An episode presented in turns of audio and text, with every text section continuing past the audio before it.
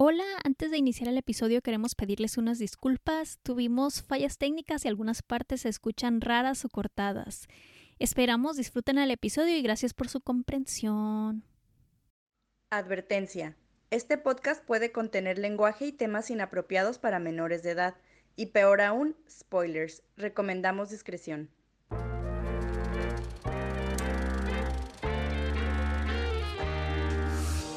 Hola, hola, bienvenidos a Cinemateurs, un podcast para fans de cine por fans de cine, donde discutiremos, examinaremos y analizaremos las películas más fascinantes, interesantes e intrigantes que nos ha dado el arte del cine.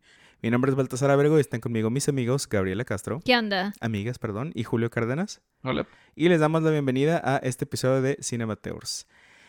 El día de hoy celebramos el Día de Muertos. Técnicamente, no. Es día de... Hoy es 30. Va a salir unos días antes esto del Día de Muertos. Mañana celebramos Halloween, Sí. pero en este episodio estamos celebrando el Día de Muertos. Que técnicamente sí empiezas a poner ofrendas desde como el 29 o algo así. Es como, ah, para las almas que no tienen dónde ir y que para las almas que no tienen que no sé qué y que para las almas Que los niños, niños, que los perros, que los no sé qué. Para las almas que me voy a comer, las tostaditas esas que se llaman salmas. Eh. Ay, son las ¿Eh? tostadas más tristes del mundo, güey. Güey, están bien buenas, cállate. Pero bueno, entonces, este es, es la mentira que te estás contando para quedar en tu dieta en vez de agarrar unos No, a él sí tostitos, le gustan mucho sí las mucho Sí, las almas. sí. Pues no te pasé una foto de la otra vez de que pues no tenía cuchara para comerme el yogur y me la comí con salmas. No mames. Es que Eh, sí, no mames, es- fue una pésima idea, pero Porque a veces, a veces cuando están así como saladitas, así que tienen un granito de sal, sí está bueno. Ah, sí. están buenas. Pero que este episodio sea como lo que ponen pasiva, agresivamente en los correos de, de trabajo cuando dicen, sírvase como atento recordatorio. Si estás escuchando este episodio, eh, ve a poner tu altar porque si no, por lo que vamos a ver de la película que vamos a discutir, pues No pueden venir. No va, no va a venir. Así como después de Toy Story, que todo el mundo es como, que, güey, no quiero tirar mis juguetes porque no mames de Toy Story. Eh, ahora es como que, güey, tengo que poner la foto siempre de mi abuelito porque no mames, güey. Sí, el, per- el perrito así de...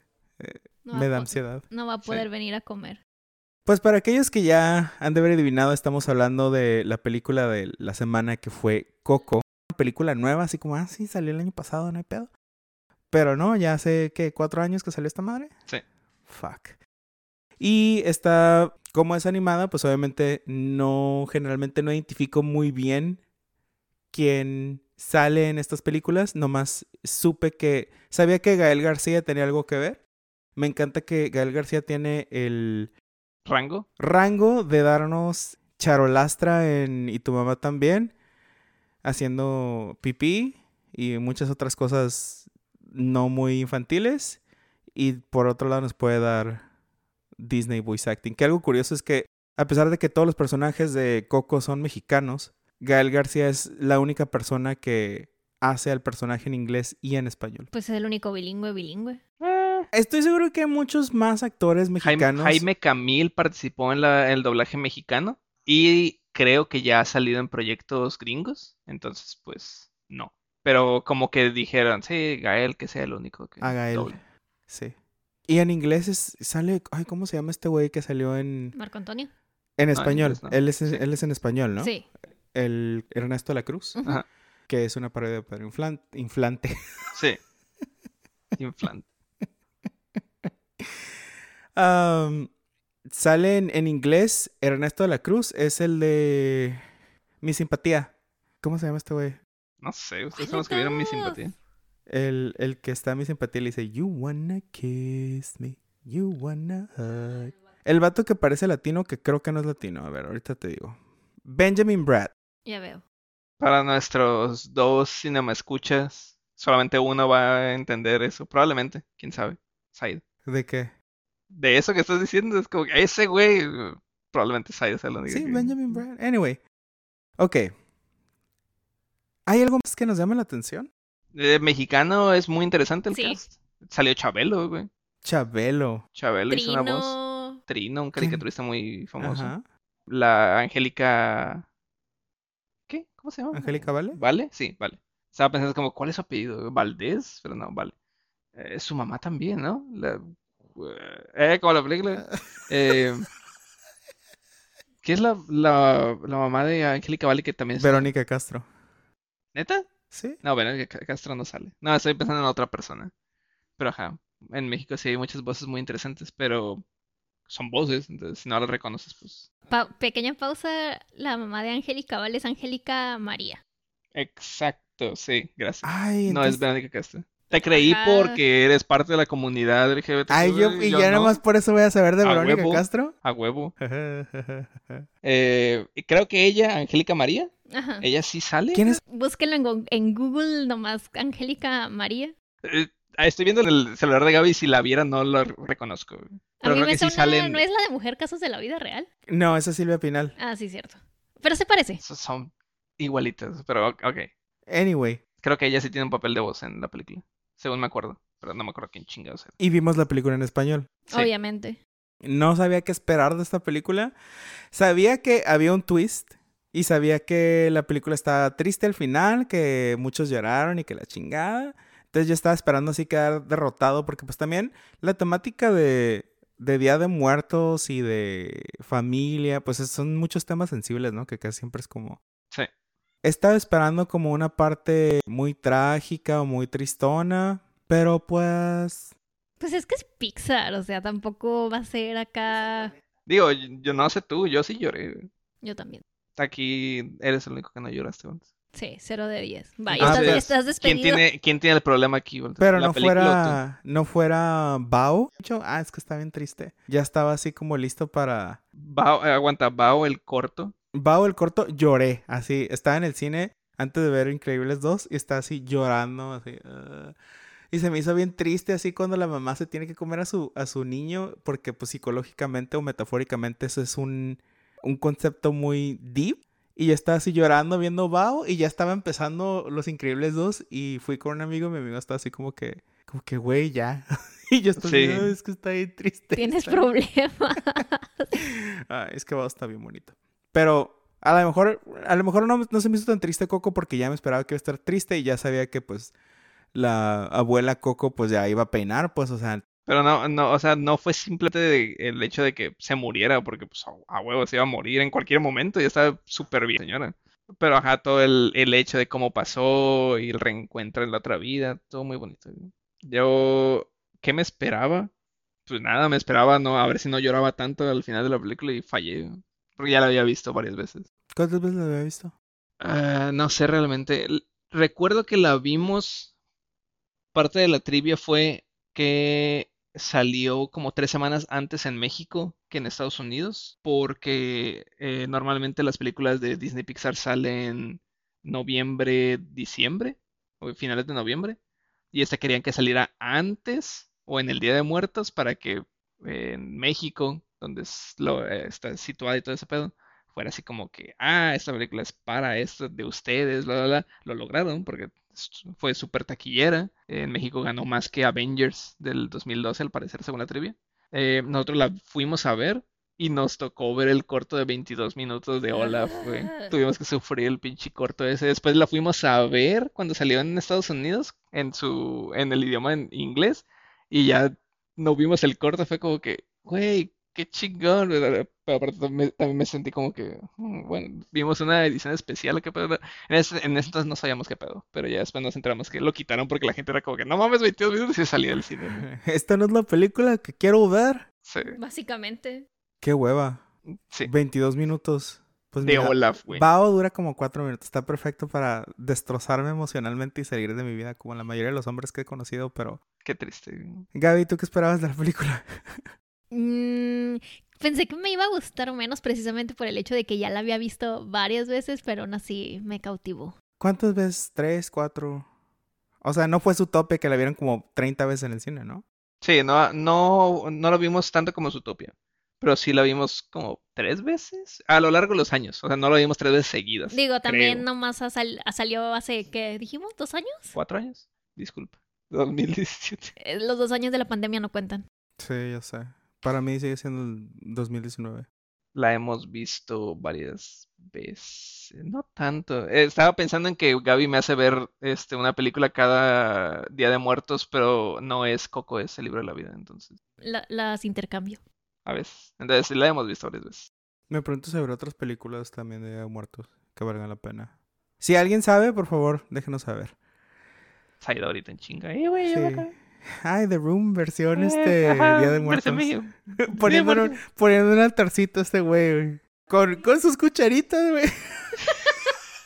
Eh, creo que ese güey todavía está vivo, entonces. Esta película es de súper sangrienta, pinche clase B, pero es Día de Muertos. Nomás salió una vez en el festival, no sé qué. Nadie la ha escuchado, pero Me acuerdo porque ni siquiera conozco a Saida, pero no sé si esa es su voz, pero anyway. así igualito. Yo le imito a la perfección. Le voy a dar tentativamente antes de discutir. Ok, mientras lo piensas, ya tengo aquí el cast en español. De los interesantes, por lo menos. Intrigantes y fascinantes. Sí. Marco Antonio, pues fue Ernesto, Gael García fue papá Héctor, Angélica Vale, que es la que estamos diciendo es su mamá Imelda, la mamá, Angélica María es la abuelita Elena, Ah. que básicamente fueron madre e hija irónicamente, no, nieta, pero Al revés, sí. Estos nombres no me suenan, Alfonso Arau, Cecilia Suárez, César Costa, Elia Medina. César Costa. Ofelia. Medina me suena. Ajá, como que también me suenan. Y ahorita, ajá, Elena, Elena Poniatowska fue mamá. Supuestamente, pero yo la estaba buscando cuando salieron los títulos, en, ah, los créditos después de la película y no salió Elena Poniatowska, entonces quién sabe. ¿Qué tan ¿Qué no, Elena? Pol- el... Es una autora, sí. Ajá, sí, acá súper como... Sí, sí, flashbacks a prepa. Tanto que salió en la película del Santos contra la Tetona Mendoza. La tetona Mendoza, güey. Así se llama la película del Santos contra la Tetona Mendoza de Trino, que también participó en esa película. ¡Ay, sí la vi! La vimos y en un momento fue como que eh, dijo no sé qué, dijo no sé qué y sale güey, literalmente Lenia Poniatowska en el cine viendo la película y como, sí, sí lo dijo. Y eso fue toda su participación en la película. No sé, güey. Trino y Lenia Poniatowska tienen como una amistad ahí muy rara. Ah, también sale Trino, ya Tenemos que hacer otro Chabelo. o- o algún ciclo de, cinematografía mexicana porque estoy súper perdido aquí. Sí, Pero moderna. Brad Mother. Pues de lo que sea. Ok, voy que a, voy a, a decir la de uh, una película de huevos. La primera, la primera Sí, estuvo la primera, obviamente. Nunca vi ninguna. ya las ellas. 20 luego después de esas ya. Ay, no, no, no, no, no. Nomás la Pero bueno. Retomando, Coco. Ahora sí, ya pensaste en tu calificación. Le voy a dar un 9. Yo también le voy a dar un 9. Ah, mira qué cosa, yo también le iba a dar un nueve. 9, 9, 9, 9. No, no apoyamos al Teletón. ese- Sí. No apoyen el- la evasión de impuestos de Televisa, jóvenes. Por favor y gracias. Sí, mejor donen a donaciones locales. Como. ¿Eh? Como Cinemateus. Pero nosotros no apoyamos las causas con cáncer. Todavía. Vamos a hacerle como Cinépolis de llevarle... Podcast. A los niños de las comunidades. Es como, pero Acá señor, lo, tengo lo hambre. raramo, lo No, raramo y de allá de Tecate. Llegando con, con uno de esos proyectorcitos que anuncian en Wish para que veas Netflix. Ah, mira, les vamos a traer una peli un peliculón. Ah, ¿cómo se llama? No, pues The Room. Les vas a tener que pagar su terapia. Sí. Qué feo. Y con subtítulos acá, hechos en Windows Movie Maker, una mamada así, ¿no? Ok. Y les damos una, una bolsita de, de cucharitas y un... Ay, estamos, estamos belleza de coco con tanta Sí, referencia. bueno, Perdón. Ok, entonces empecemos a discutir. Amo esta película, creo que no hay nada malo que decir de ella. Ah, A, a mí, lo, o sea, me encantó toda la película, pero lo que no me acordaba que odiaba así de no mames es la familia de Miguel. Creo que, o sea, sí, está bonita y lo quieras, pero tienen una relación bastante con respecto a la música. De que, ok, lo que no quieras escuchar música, entiendo que no te guste la música, pero del hecho de que llegues y rompas una pinche guitarra de tu nieto porque no te gusta a ti la música, sí se me hizo así de, güey, eso no es para nada sa- sano, eso no es una relación sana de familia. Como, no. ¿Es amor de mamá mexicana? Ah, ¿Cómo chingados no, hijo de tu... Con, con suerte, algunos niños o familias mexicanas habrán visto la película y habrán reconocido. O sea, habrán visto en el espejo de la película de Coco y habrán dicho, ah, No, no, aprendieron nada. Pero Porque es al que- final todo es como, ay, pues todos somos felices. Pero es que de alguna manera no, no está abordada esta toxicidad Ajá. en la película. O sea, para salir de esta situación en la que se encuentra Miguel, donde él quiere ser músico y la abuela ni siquiera permite escuchar música o asistir a eventos, nada así. Para resolverse, Miguel literalmente se tuvo que casi quedar atrapado en el mundo de los muertos para lograrlo. No solo eso, sino que tuvo la coincidencia de que se encontró que la canción de Recuérdame era parte importante de su abuelita Coco y gracias a eso recordó sí, sí, ¿no? Si no, o sea, si la abuelita Coco ahí hubiera seguido olvidando la memoria, no hubiera pasado nada. Es- ese aspecto sí está muy frustrante. Sí. Porque no sé si fue así el caso. O sea, digo, en mi familia todo el mundo son panaderos, menos yo. Ah, está bien, mi familia todos son maestros menos yo. Julio. Panadero a sus panes. Eh, no, mi familia no tiene profesiones muy variadas. Mm. Pero, Qué aburrido, estás despedido. ¿cómo que tu familia no es tóxica, Julio? Chinga. Bueno, pues, un placer. Ahí nos vemos. Este. ¿Qué no has visto Pixar? El núcleo, del, el núcleo que nos mueve a todos a ir al cine y ver historias conmovedoras es la familia destruida y tóxica. En efecto, en efecto. Hay muchas películas de Disney Pixar donde la familia no es tóxica. ¿Cómo cuál? Inside Out. La- literalmente es porque... El papá que está buenísimo, que se lleva, deja llevar por la por la ira y la mamá que está súper dejada llevar por la tristeza, Y que la depresión. niña le le ponen toda la responsabilidad emocional de ser la, fa- Pero la no es, feliz. no es, no es una familia disfuncional. es- o sea, pueden tener pedos mentales como cualquiera, pero se preocupan por su hija. Los de Coco hija- también, y no por eso es una relación del todo sana. O sea, Ella- hay en, problemas. en Inside Out tratan de hacer todo, literalmente intentan proactivamente que la hija deje de estar deprimida, pero la hija está deprimida, entonces pues, no se puede curar así mágicamente. En Coco proactivamente rompen guitarras hechas con amor y con empeño para que el pichi niño no sea músico. Pues a veces se tiene que ir a terapia y ese es el amor. Ajá, de acuerdo. Ah, Y lo digo por Inside Out. Tenemos que ver Inside Out Sí. porque esa escena hay, hay muchas metáforas psicológicas ahí que están chidísimas. Pero bueno. El punto es que No, no es la mejor familia. yo sentí que toda esta dinámica se me hizo más como el estereotipo de honor que vemos, por ejemplo, en Mulan, Sí. que no se me hizo muy mexicano. A lo mejor es porque nosotros somos norteños Sí. y en el norte los conservadores están un poco más difusos que una familia en el sur de México donde a lo mejor sí son más de de no, y te me vas a ir en la madre de esta casa, de no entras con los valores de la familia, ya sé. No sé. Estoy seguro que también pasa en el norte. Siento que es más de familias donde la matriarca es la abuelita o el abuelito. Sí. O sea, más para atrás. Yo, mi familia.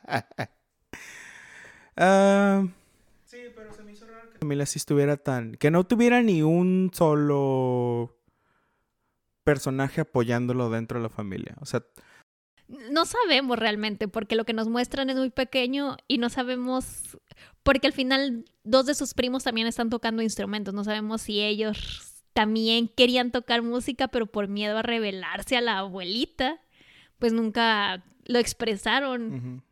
la dictadora. ¿Sí? Estuvo muy bonito todo el setup de la historia, todos los detallitos, o sea, como mexicano es como, ay, qué chido, cabrones.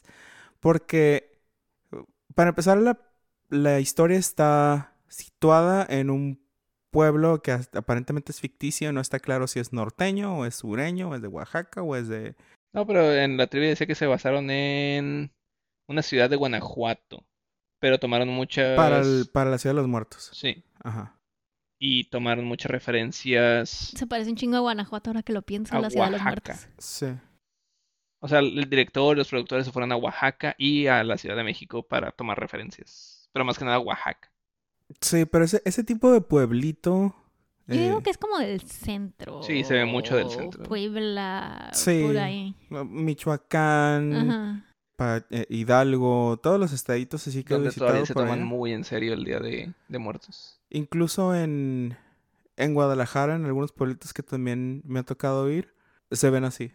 Y no hay, no vi ningún landmark que especificara, ah, es en este estado, es aquí, es allá. No, pues porque no querían así de que afuera este pueblo es. Lo cual está chido, está bonito. Está muy, hasta cierto punto, atemporal el lugar también. No sabemos si es, si es una película que está basada en, o sea, está situada temporalmente en 1980 o en los, o en los 90s o 2000 o 2010 o en la actualidad. Pues si podemos, por la camisa de la selección. ¿De qué año era? ¿Eh? ¿De qué año era? Según yo es camisa sé. de la selección. Del 2017 probablemente. De lo que tenían en No, ese no, no, entonces. pero creo que es este genérica en ese sentido de que, ah, pues nomás pues, ponle como dividido aquí, que sea verde de dos colorcitos. No, no, no, la. Mira, selección mira. cambia, cambia de. Pero playeras siempre es como cada año, cada dos años. Es lo que iba a decir. O sea, Gaby, estoy seguro que para ti y para mí, una camiseta. Ah, pues es de fútbol. Ah, es verde con blanco, es de la selección. dale. No, no, sí. no, no, no. Pero, El color, las franjas que tiene, hasta inclusive el, es el escudo y en dónde está colocado, te puede- le pueden decir a alguien fanático del fútbol, esa es del 2000, no sé qué. Ah, sí. Y es la de la de cuando están ellos de in o away o. Nah, las de las de equipo visitante sí son de colores diferentes porque ha estado negro. La de este año es rosa, quiero la de este año. Así es. Bueno, no este año. La de esta- visitante normalmente es blanca. Mm. ¿O no? Esta temporada, Eh, lo que sea. Pero ajá, eh, lo que sí, ahorita que, me- que, dije, que dije yo lo de la camiseta, me acordé que la pasaron dos veces la camiseta, porque el primo al parecer no se cambió de ropa en toda la película. Ay, tengo Este, en un año. Em, Cambio de selección de una a la Ah, otra. tal vez, porque la primera vez que la vemos no se le ve el escudo de la selección y dije, ah, pues pusieron una camiseta tipo la de la selección genérica, Ajá. pero en el, después de que, un año después ya que sale el vato con el acordeón de la chinga, ya tiene el escudo de la selección y creo que otra cosa, no me acuerdo que tenía que era es- el escudo de la selección. Que- o sea que él dice, la camiseta esta es de México.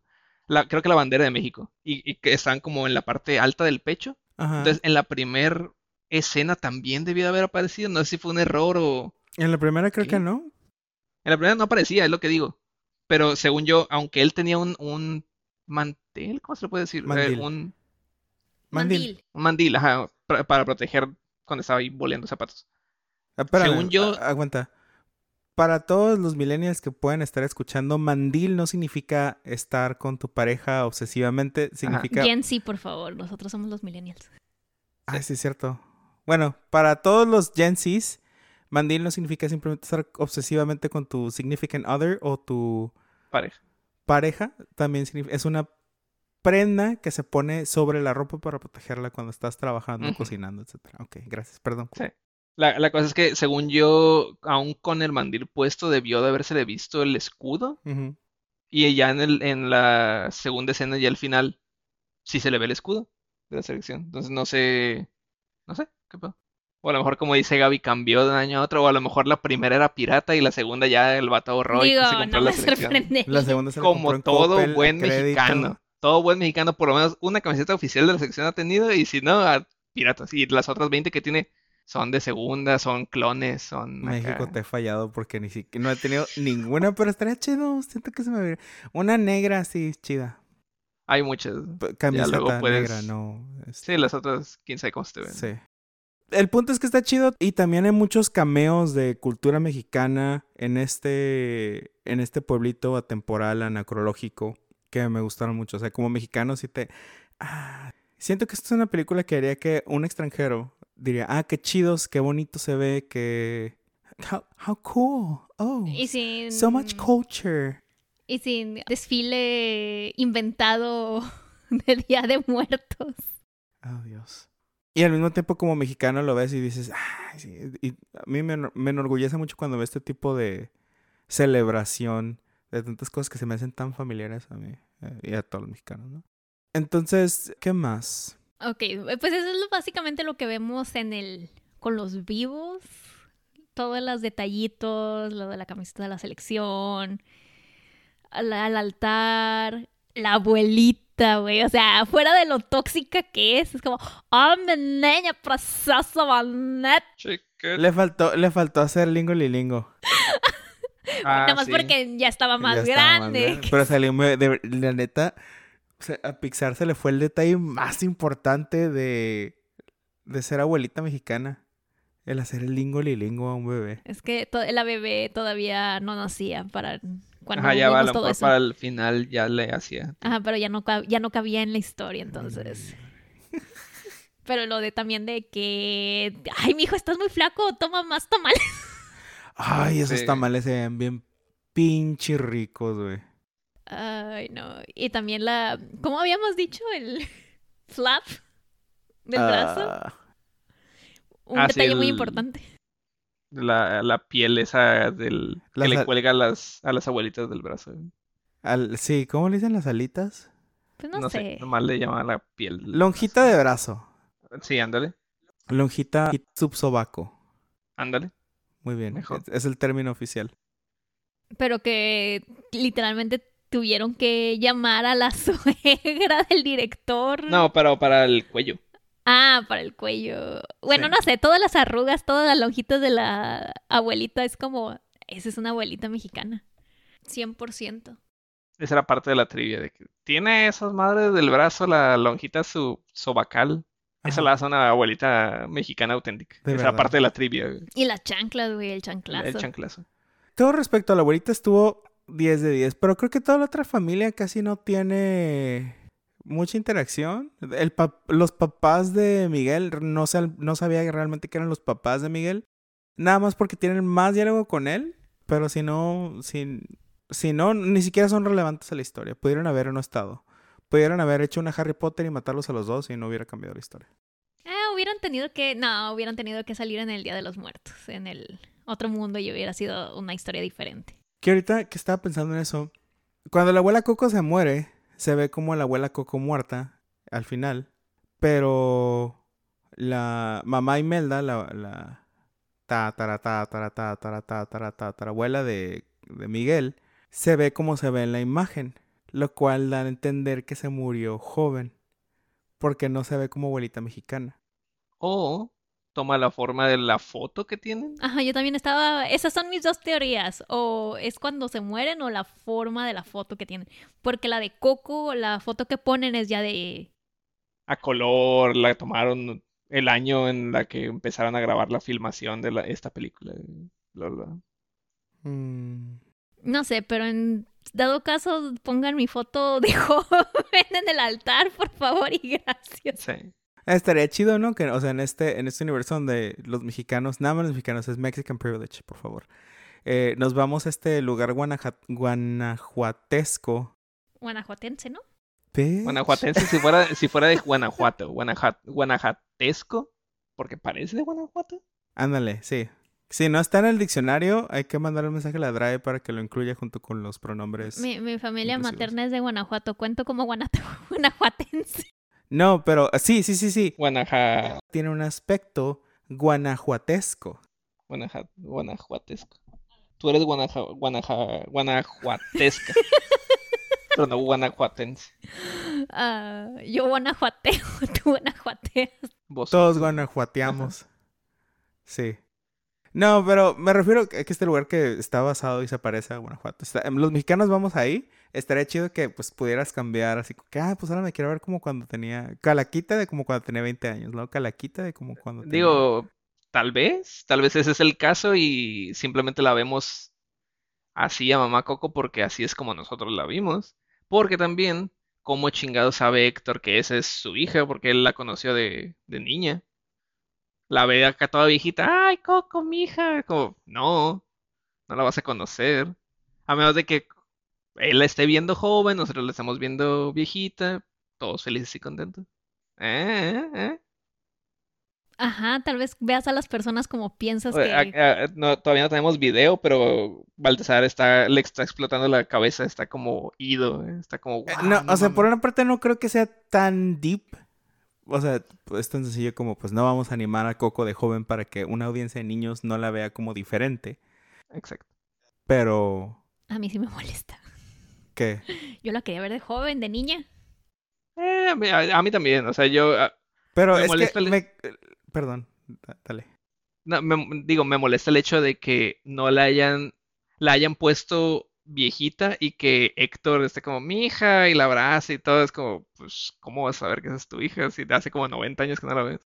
Sí, porque es lo que es lo que hizo mi mente explotar. Es que literalmente eh, Héctor no ha visto a, a Coco, que probablemente se llama Socorro. De hecho, Sí. que le decían Coquito. Ah. Ah, me acordé de los coquitos de tofu. Mi gato, pobrecito. F. Ya no, La. F. ya no tiene coquitos. Pero bueno, nunca le, nunca le tocó verlo. O sea, todos los otros de su familia sí vieron a todos crecer año tras año porque pues iban a visitarlos al mundo de los vivos el, el día 2. Pero este güey no. Entonces sí es cierto. ¿Cómo sabe que esta ruquita, toda sueca, es su hija? Inconsistencias Pixar. Dime por favor. A lo mejor en la, en la conspiración Pixar se... O a lo mejor lo saben, simplemente lo saben.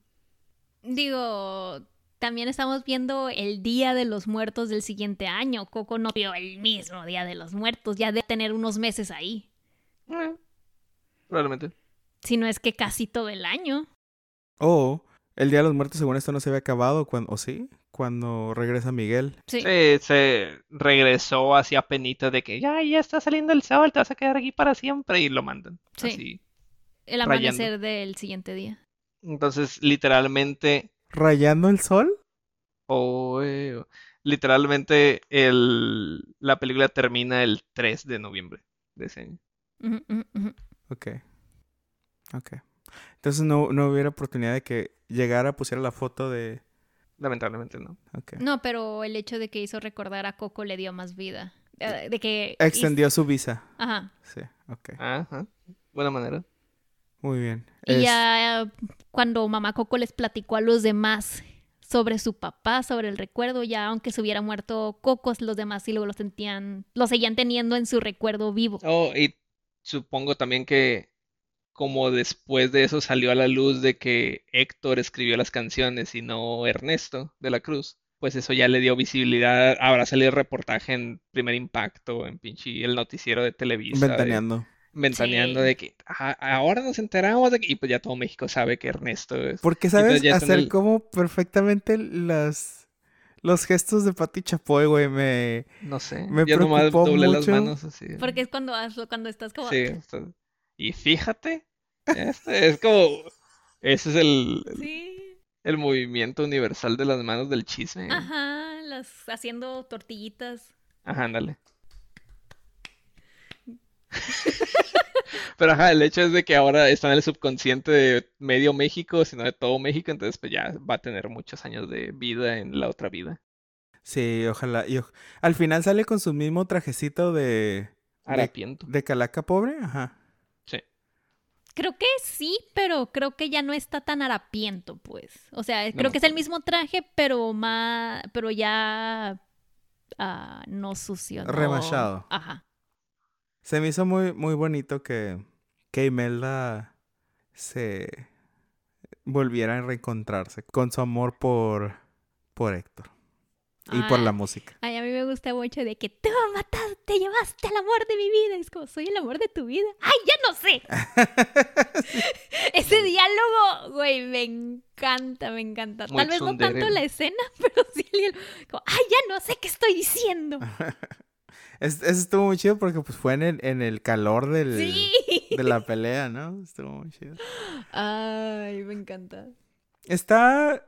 Creo que la historia está perfecta hasta cierto punto. Ignorando a lo mejor este. Hay mucho. Hay muchas historias que requieren que te apendejes poquito para que dejes pasar algunos detalles y que la historia sea creíble, ¿no? O sea, como que, ah, sí, sí creo que va a haber una abuelita tan sangrona que le va a romper el instrumento Sí, a su. A su fácil. Sí, es- es- o sea, tienes que dejar de creer que existe eso un- por, un, por un momento. O sea, como que sí, sí existen en, en la vida real. Una persona que ama tanto a su hijo, pero las, eh, Otra cosa del mundo de los muertos es de que las oficinas, pues sí, creo que hay como aduanas o lo que sean las oficinas que vimos al principio está basada en Correos de México, en la Ciudad de México. está hermoso ese edificio. O sea, lo ves y en la vida real está igual de hermoso, o sea, es una cosa enorme, grande. Yo no he visto en persona, pero sí he visto algunos TikToks donde lo toman y así es un palacio, o sea, literalmente como se ve en la película, así, así, enorme, que te quedas como, güey, ¿cómo puede ser esto una oficina de correos? Y que sí, está funcional. No, de la pues, época colonial. pues con Ajá. razón mandas una carta y se tarda un chingo en llegar porque pues, está enorme, entonces se les pierde. Sí. Vamos, ¿o qué pedo? Ay, si, si no fuera porque está en Ciudad de México, te diría que sí, pero me, no me gusta Ciudad de México por el tráfico. Es como, Ah, malo, ok, o sea. sí, ya iba a decir, ah, ok, vamos a tener que editar esto. no, no, no, por el tráfico. Es como, si quieres llegar de un punto de la ciudad a otro, ahí tienes como tres horas. Hasta la ciudad, hasta la gente que vive en la Ciudad de México le caga la Ciudad de México. Hasta la gente que le gusta la Ciudad de México le caga Sí. la Ciudad de México por el tráfico. Pues si no agarramos un metro, o sea, no pasa que se caiga o algo así, no sé. Cuara, Tú cuá, cuá, cuá. ¿Qué? Suben. Tuzu. Hablando del Día de Muertos, muchas personas por eso eh, que van a estar visitando F. su familia. F. Pónganle su fotito, por favor. Qué triste, ¿no? Pero bueno. La historia, como estamos hablando de la trama, to- todo la- el aspecto emocional y los personajes, todos se me hicieron muy interesantes. No está, no está atontada la trama para, para niños. Está, se me hace apropiada. Algún- algunos aspectos de foreshadowing sí están así como un poco predecibles en cuanto conoces a Héctor. Porque el, el hecho de que... Ay, ¿cómo se llama el, el- Ernesto. Ernesto? Miguel piensa que Ernesto es su, pap- es su tatara, tatara, tatara, tatara, No, de hecho, nomás es tatarabuelo. Tataratía. sí. Ok. El hecho de que él piense que es su tatarabuelo es por las, las patas y demás, ¿no? Y La por- guitarra. Sí, cierto. Y por la guitarra, porque hace match. Y todos, y, y, pues es fácil creerle, ¿no? Porque pues sí, ah, la guitarra hace match, el trajecito hace match, eh, el tiempo hace match, el, el Ernesto de la Cruz era como que su amor es su familia, es todo, todo el mundo y chinga su madre la mía. Digo, sabe que es un músico que dejó a su familia. Ajá, exacto. Y, dejó, y es del- de la misma ciudad, ¿no? Es de Santa Cecilia. Creo. Sí, Sí, porque tiene su estatuita ahí. sí, sí. Ah, sí, sí. Entonces, todo hace match para, para que nos vayamos con la finta de que, ah, sí, pues sí, sí, sí, es su familia, la chingada. Y en cuanto, en cuanto empiezas a conocer a Héctor, te da así como, hmm, hmm. O sea, sí me suena muy posible que... Nosotros cuando la vimos por primera vez en el cine, por lo menos yo me acuerdo que no te daba ese feeling porque pues no conoces nada de la historia, no sabes el plot twist, no sabes nada, o sea, no te pintan a Ernesto como el malo, jamás. Entonces pues vas a la película y es como, ah, pues o sea, te cae bien, o sea, tú quieres ayudar a Héctor, pero no sabes que es parte de la familia en especial porque no lo ves como un señor grande, mayor, de abuelito, pues un tatarabuelo no se ve, no se presenta así, porque pues ya tiene muerto muchos años. Y de otro lado ves a Ernesto. Yo creo que hasta que conoció a Ernesto, que realmente es como, ah, es mi tataranieto y así. Creo que apenas por esa parte, ya cuando revelan que Ernesto es el malo, fue cuando dije, ah, ok, Ernesto no es el tatarabuelo, sino es Héctor. Pero no fue hasta esa parte, porque pues te digo, o sea, Ujú. nosotros la vimos creo que el primer día, o sea, no... Sí. A mí tampoco me dio la impresión de que de que Héctor estaba iba a ser el... foreshadowed. No, no me pareció, porque hicieron muy bien ese papel de guiarte a Ernesto debe de ser el abuelo, el familiar lejano de este güey. Porque, o sea, las piezas caen y tú dices tú como, ah, probablemente sí sea. Después como, ah, todo indica que lo es. Ujú. Y después ya se porta mamón. E inclusive ya cuando se, se porta mamón dices tú, pues ok, lo entiendo porque es como, es un hijo ilegítimo, yo nunca lo conocí. Bueno, no, no, el vato, sino que cuando le dice, ah, pues yo soy tu tataranieto, es como un nieto que yo nunca conocí, porque me imagino que le llegaron en, en el mundo de los muertos familiares, un chingo, pero de familias que él sabía que tenía. Entonces, eh, a lo mejor el hecho de que, ah, pues no quiero que se revele que yo no era el cantautor que todo el mundo cree que soy, eh, o que tengo familia donde no tengo, no sé.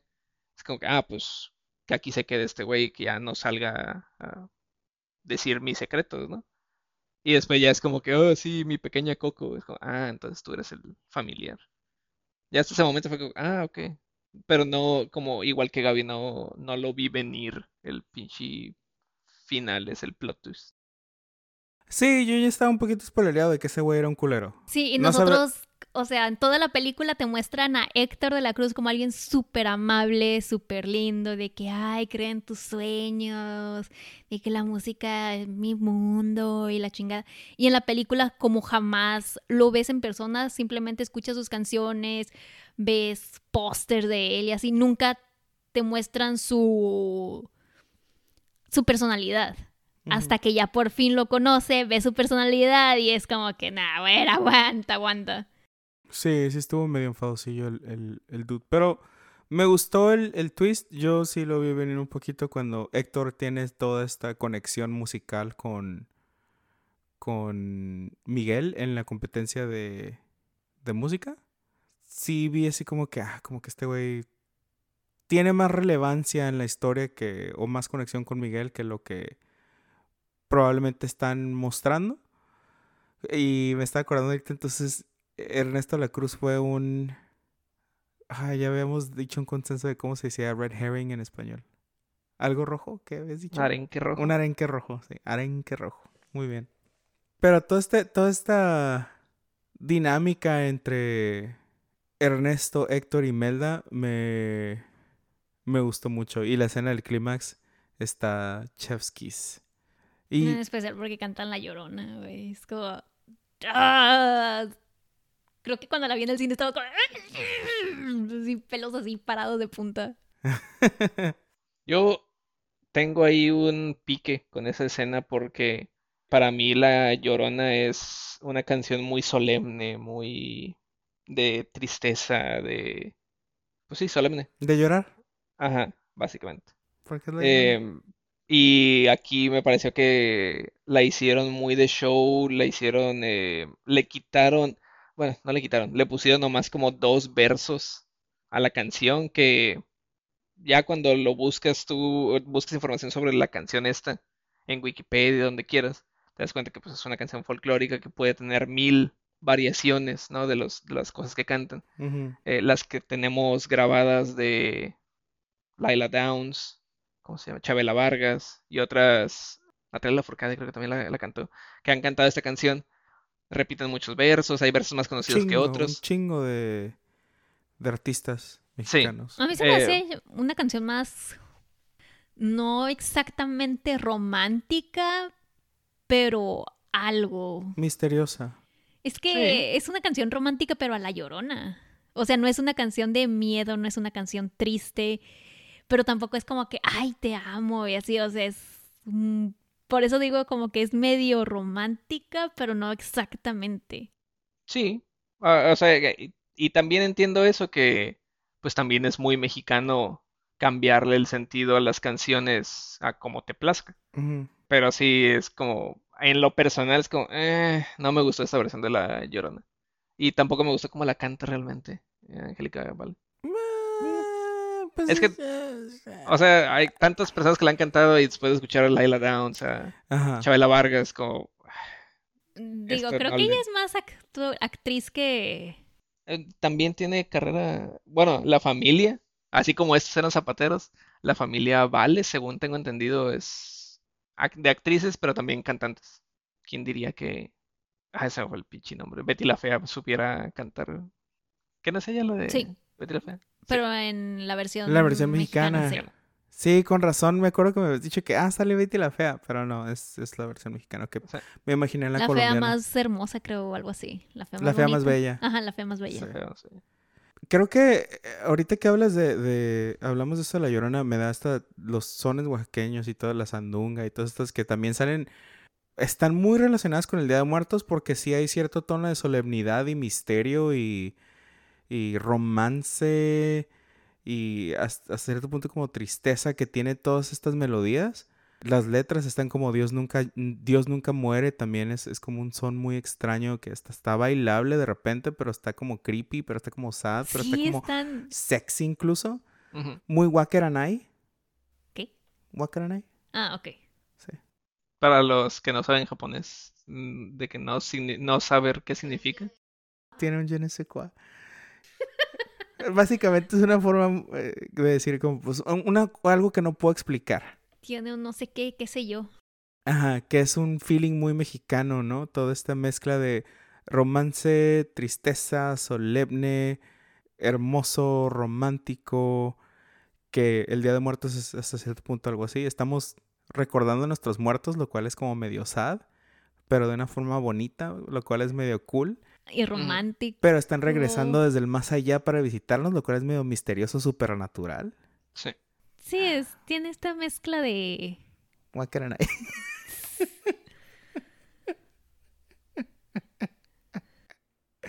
Ay, estaría chido que grabáramos y pudieran verlos ustedes haciendo. No. Algún día cuando tengamos Patreon y nos den dinero y podamos comprar una cámara. O varios para poder hacer corte. Bueno, primero ocupamos una mesa más grande para caber todos de- en un solo plano. Sí. Pero bueno. ¿Escenas favoritas? Mi escena favorita es cuando llegan al mundo de los muertos, cuando lo muestran la primera vez. También del libro de la vida es una de mis escenas favoritas, porque siempre está esa, esa, ¿cómo se le llama? Yuxtaposición, supongo. No, no quería usar esa palabra porque no estoy seguro de qué signifique realmente, pero es como Contraste. el contraste, ajá, es una, una mejor palabra, me parece. El contraste de el mundo de los vivos, el mundo de los muertos, inclusive en el cadáver de la novia, güey. De este no tanto de esa película, porque aquí también hay mucha vida en el panteón, muchos colores, mucha gente celebrando, y el mundo de los muertos también, pero no hay na- na- nada que ver. O sea, O sea, con la los grandiosidad, con, con los colores, con todo lo hermoso que se ve el, el pinche mundo de los, de los muertos. Siempre me, me ha gustado. Hasta sería bonito, ¿no? Pues me mato. Ya, Sí, está bien bonito, está bien. Que de hecho algo, algo que a mí me, me gusta en ese sentido, de como tú, como tú lo dices, es ver la imaginación de los artistas, cómo se imaginan o cómo interpretan todo este folclore de, Sí. del más allá. Y en, la- en los dos casos de eh, el libro de la, de la vida y, y este, los dos han est- estaban muy bonitos. Yo creo que no tengo realmente una escena favorita, sino depende, tengo escenas favoritas, depende del tema. Por ejemplo, mi escena favorita más graciosa es la de Frida Kahlo. Güey, no habíamos hablado de Frida. Frida fucking Kahlo. Güey, güey, la amo. Una papaya. Y de la papaya salen mujeres. Y soy, y soy yo. yo. Y toman, toman de su madre, que es un cactus. Y ese cactus soy yo. Pero lo, lo chistoso es que ese también soy yo. Ah, También soy ella. Ella sabe. y es Sí. como, como, pero necesita más. ¡Fuego! ¡Sí, fuego! Le- Y me- todas las actrices así está de... muy rebuscado. Que- de hecho, que partes de esas. de Lo de la papaya está basado en una pintura de Frida Kahlo. Está. es- Ah, esa escena estuvo chistosísima. Güey, eh, por eso digo que es de mis escenas favoritas, pero chistosa. O sea, otra de mis escenas favoritas, pero que, o sea, siempre me hace llorar, es cuando Héctor le está contando la canción de, Recuérdame. ajá, de cómo le escribió y cómo se le escribió a Coco y cuando tienen ese flashback que se le está cantando a Coco. Esa parte siempre me hace llorar, así como, "Ah", pero por cuestiones personales más que otra cosa. Y me gusta también la escena de la llorona, pero más que nada porque vemos así el clímax, o sea, estás, sabes que este es el momento de la verdad, o sea, de aquí ya no hay vuelta atrás, tienes audiencia, tienes acá a Imelda en medio del escenario, como, Evadiendo- haciendo ninja mientras todos los bailarines tratan de agarrarla.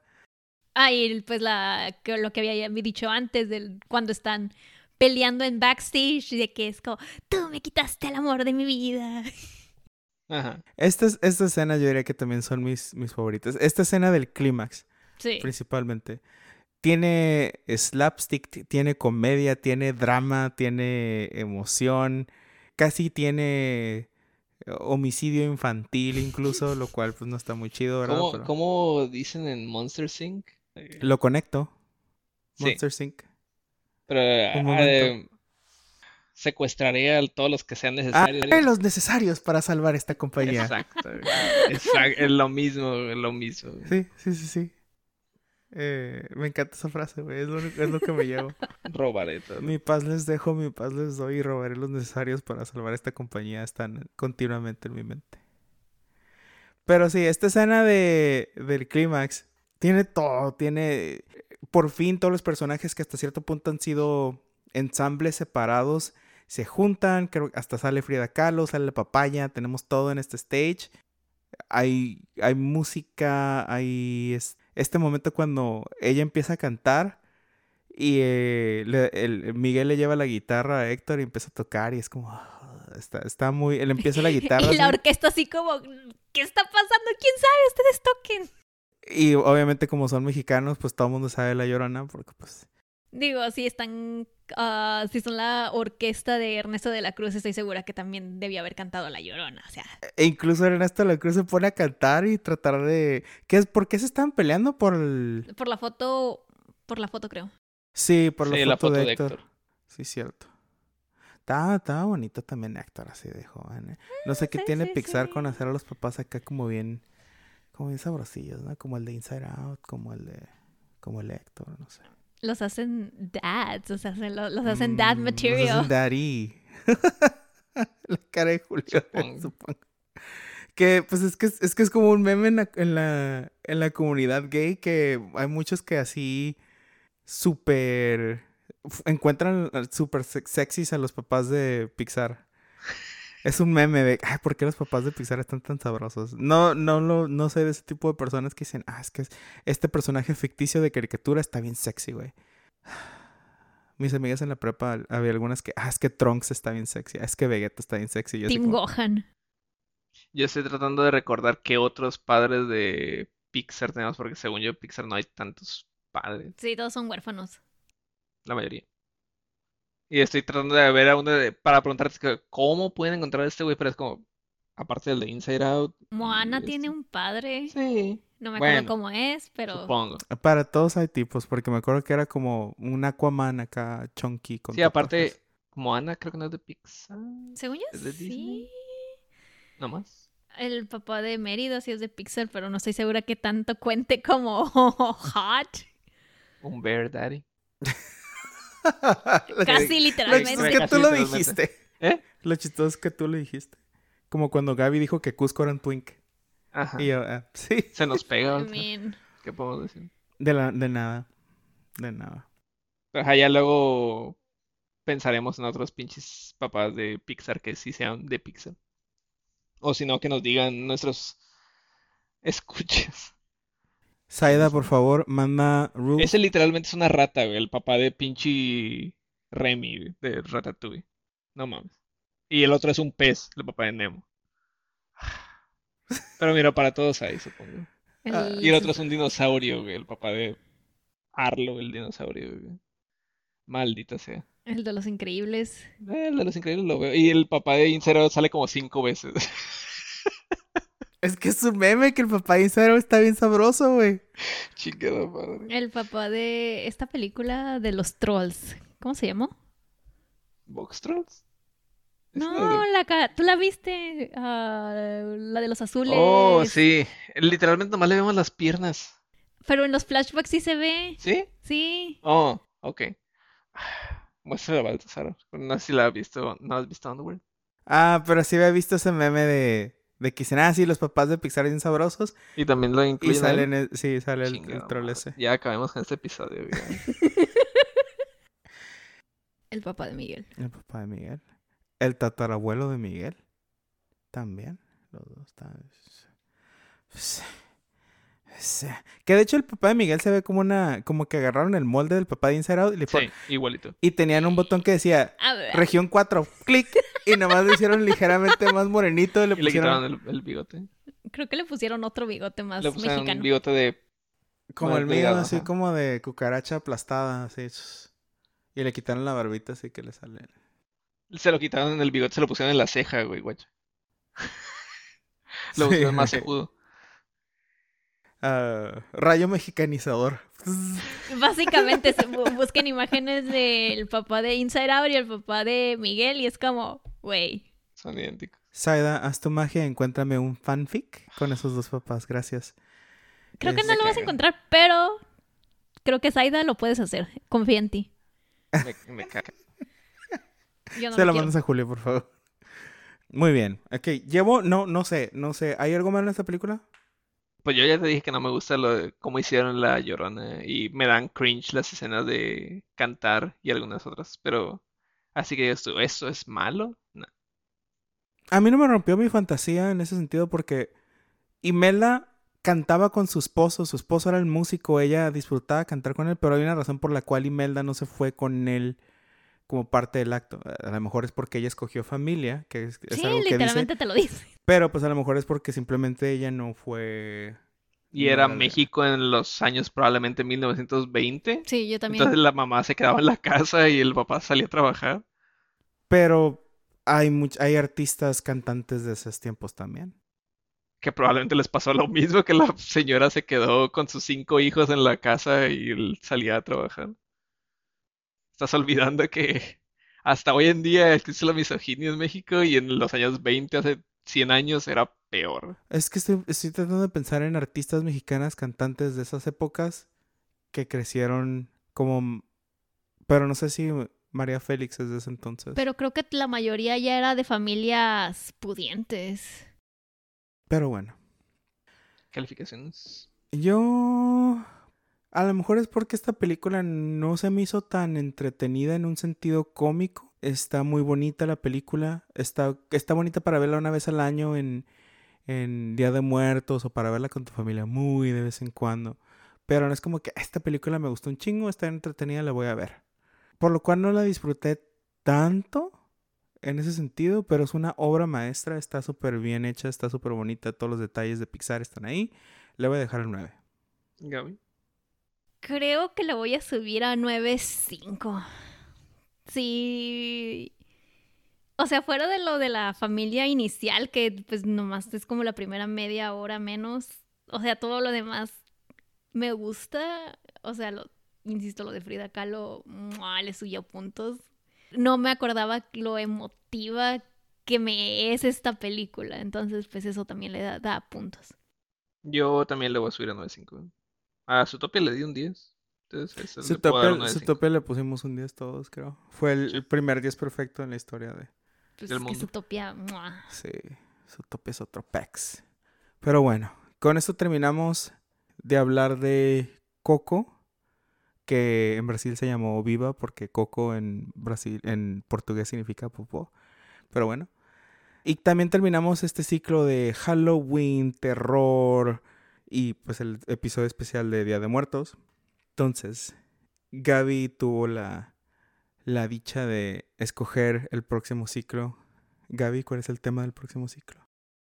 El tema del próximo ciclo es nuestro tour de cine francés. Ah, oui, oui. Un tour de force. Un ¿cómo tour de force. Un Un, tour de un coup d'état. No me le de O- fromage. omelette du fromage. Un omelette du fromage. Eh, entonces vamos a ver cine francés o como lo estamos diciendo Julio y yo, noviembre nasal. Noviembre Noviembre nasal. Eh oui. Oui.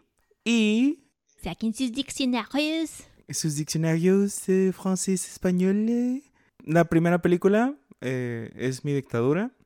Conozco muy poco de cine francés. La única película que probablemente he visto es Amelie y, Y no, yo no lo he visto. y no tengo ganas de verla. Maldita sea.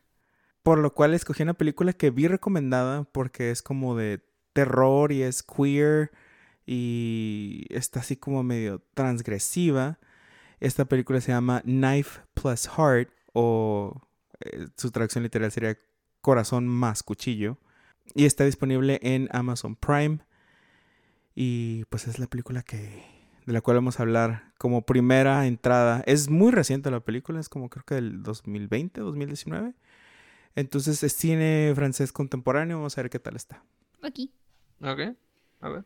Pues es, es todo por el día de hoy. Si tienen alguna duda, sugerencia, pregunta, comentario, por favor, mándenlo a cinemateurspod.gmail.com o en Instagram y Twitter como eh, arroba cinematourspod. A mí me pueden encontrar en mis redes sociales como arroba evanderville. Gaby. Yo estoy en casi todas las redes sociales como Gariabel con B grande y doble L. ¿Y Julio? A mí me pueden encontrar en Facebook como Julio Cárdenas. Muy bien, y nos vemos el próximo episodio. Bye. Bye. Bye.